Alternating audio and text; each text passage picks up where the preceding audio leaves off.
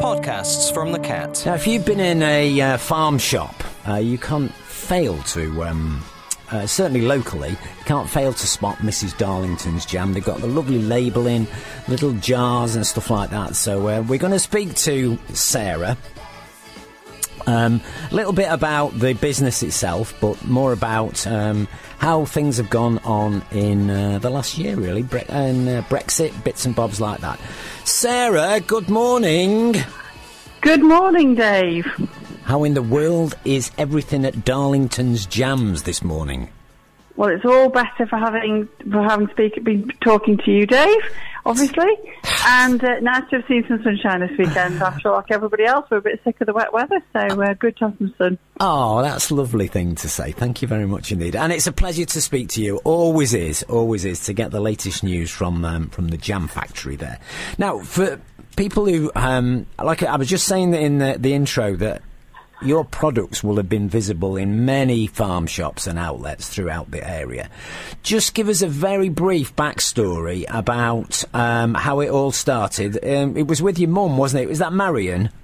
That's right, Dave. Yeah. That's my mum, Marion Darlington, who's who's the original Mrs. Darlington, and it was my mum and dad, Marion and Tom, that had a poultry farm at Shavington in between Crewe and Nantwich. Yep. and they had too many cracked eggs. So my mum's always been a fantastic cook. So my dad encouraged her to use some of the cracked eggs that we couldn't sell to make her legendary lemon curd. Wow. Um, something that as children we were very fortunate to grow up with. Um, and that's how literally how it started. But I mean, in the in the early days, my sister and I were literally collecting the jam jars from our local brownie pack while we were brownies, and we were selling maybe 25 or 50 jars a week, and it was just to the local shops and Crewe where Mum delivered the eggs. But uh, very quickly, the fame of Mum's lemon curd spread. Indeed, Uh, and Dad- indeed, it indeed. has. And, and Dad converted some of the farm buildings um, into a kitchen for Mum. And some of the ladies from the village that helped us collect the eggs stayed on and made lemon curd and then jam. Um, and it literally started from there, but that's over 30 years ago now. So okay. Um, and is your, mum, is your mum keeping well? Is she okay? She's not too bad, Dave. She's just had a short stay in hospital, unfortunately, with a problem with her knee. Oh. But uh, she's she's back out of hospital now, so uh, hopefully on the road to recovery. Well, we wish her well from everybody at the Cat. Now, the Oh. last um, 12, 14 months has been tumultuous, to say the least, for everybody. Yeah, absolutely. What's been the major impact at Mrs. Darlington's? What What's been the one thing that, where you think, oh, we've had to change or we've had to adapt? Uh, we've had to actually change a lot because we've been so busy, and, and you know I always say that mindful of those businesses that haven't been busy. Um, and initially, we had no idea how it would impact on us because quite a few of our shops closed. The garden centres in the first lockdown closed. Hard Yep. to remember that far back now. Um, and we were worried for a few weeks, but then all of a sudden it just off. So not quite in the same league as flour and pasta, but not far behind that. Yeah. I think a lot of people were at home baking and buying jam, and people were eating breakfast and at home and making sandwiches at home and using chutney. And all of a sudden, we saw this massive increase in in demand. So, trying to keep up with that whilst keeping everyone that works here safe, because obviously that was a priority as well, and making sure that we, you know, everyone felt comfortable doing their jobs and socially distancing.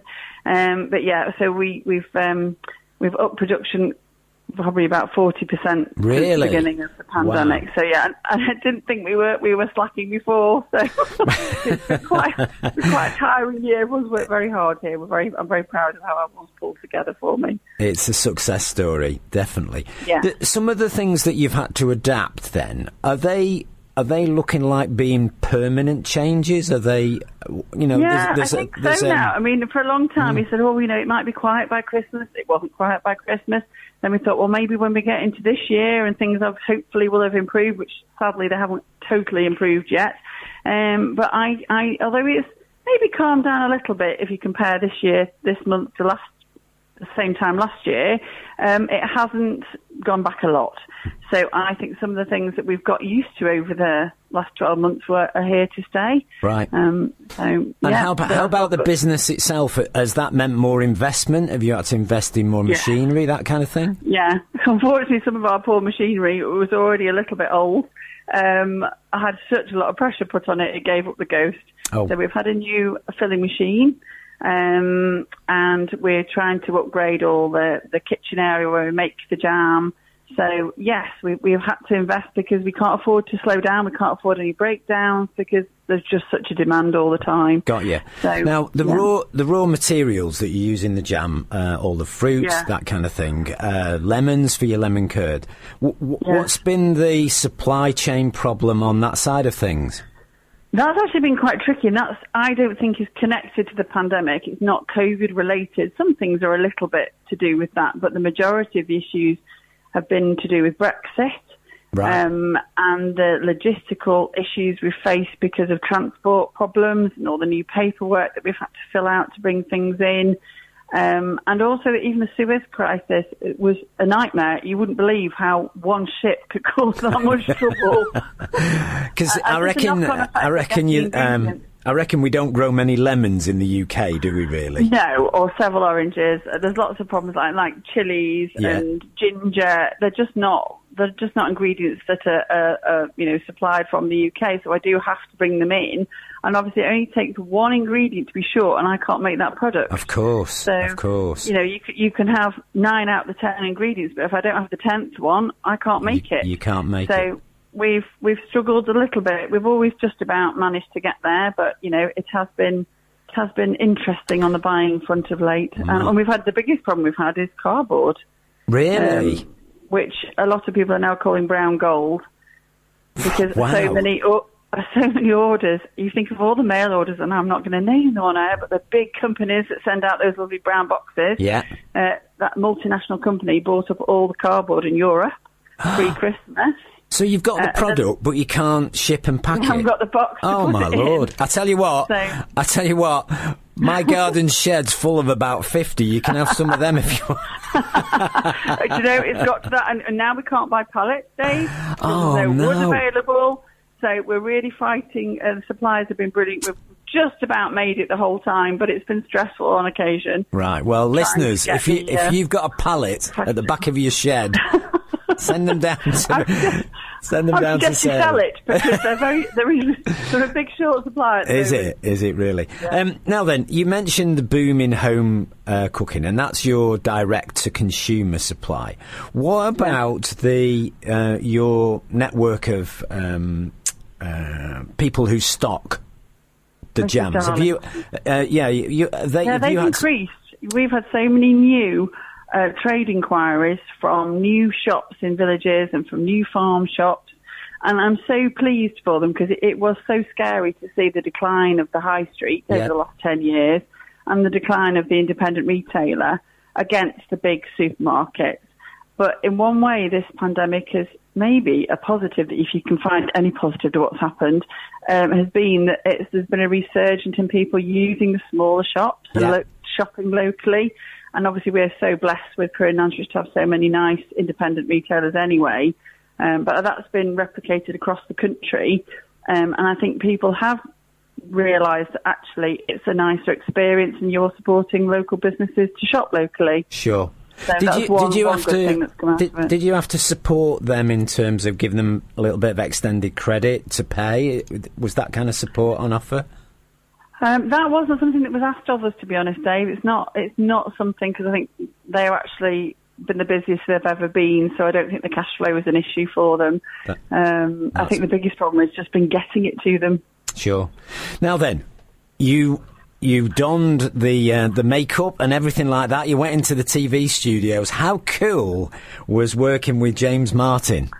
Well, sadly, Dave, because of the wretched pandemic, I didn't go into the TV studio or Oh, actually meet no. him, I had, to, I had to do my makeup myself. Oh And I no! couldn't, I couldn't have a glass of wine with Mr. Martin Oh. as much as I would love to have done. so it was filmed in my kitchen on my phone. Oh, was it? And what did you bake? What did you do? Uh, he actually did the baking. He just chatted to me about the history of Mrs. Darlington's and our legendary lemon curd. Oh right. Um, and he, he made some um, lemon meringue tarts using the lemon curd as the base. oh wow. And But that was quite an experience to be on national TV on a Saturday morning. It was. J- just out of curiosity, I was chatting to the listeners before about the process of what went on. Did the TV company contact you? Yes, they did. We had Oh. no idea. Totally out of the blue. Right. Um, we just got a phone call saying we'd like to include you in the next series. Would you like to do it? Yes, please. Wow. Uh, and then and then we had a uh, like a screen test, if you like, where they filmed me to make sure I wasn't a blithering idiot, um, uh, and I managed to talk coherently. Um, and then they literally arranged a time and did it on my phone, which was a little bit nerve wracking. Um, but it obviously came across okay, I think, and um, it was fantastic. James is such a supporter of um, businesses, and he genuinely does it because he wants to help, and it's such a nice thing that he does. Lovely. Because we've talked to actually other businesses that have been on the program because we sort of chat to each other, um, and everyone, uh, you know, can't praise him enough because what he does for small businesses is brilliant. Really, really helpful. And you were on Steph's packed lunch as well. The same week, I mean, that was utter coincidence. um, I had to lie down in a dark room by the end of the week. That's overexposure, that Sarah. if you're not careful. And after those two shows, then I'm I'm guessing there was a huge spike in in demand. Uh, People were Yeah. ringing the phone off the hook, were they? Well, we, we knew it was going to be on a Saturday morning with James Martin, so we decided to come into work because we had an inkling that there might be a few mail orders. Yep. And we normally, at the time, would have had, say, 40 orders over a weekend, and we had 450. Wow. Uh, so, uh, so we worked all day on Saturday, and uh, there's a little bing that goes on the computer when an order comes in. Yeah. And uh, it was non-stop. It was literally going bing, bing, bing, bing. So uh, it calmed down in the afternoon. Thankfully, I was starting to panic about how we pack all these boxes up, but. we Okay, did- well, we well now now you're a in the end. celebrity. What um what plans have we got for Mrs. Darlington? What's what's the next thing on the horizon? Well, we're trying to um, do some new products. We're trying because last year was just too difficult to do anything new. So we're always trying to think of new ideas. So we're we're doing some work on some new Christmas lines. Yeah. Um, and we we might even introduce a new curd into the range of curds. We've been asked quite a few years for a ginger curd. So we, Ooh. we made that last week. Paul made that for me here, and uh, it was really lovely. So. uh, we've just got to tweak it a bit. We don't put these recipes out until we're absolutely sure that they're 100% perfect.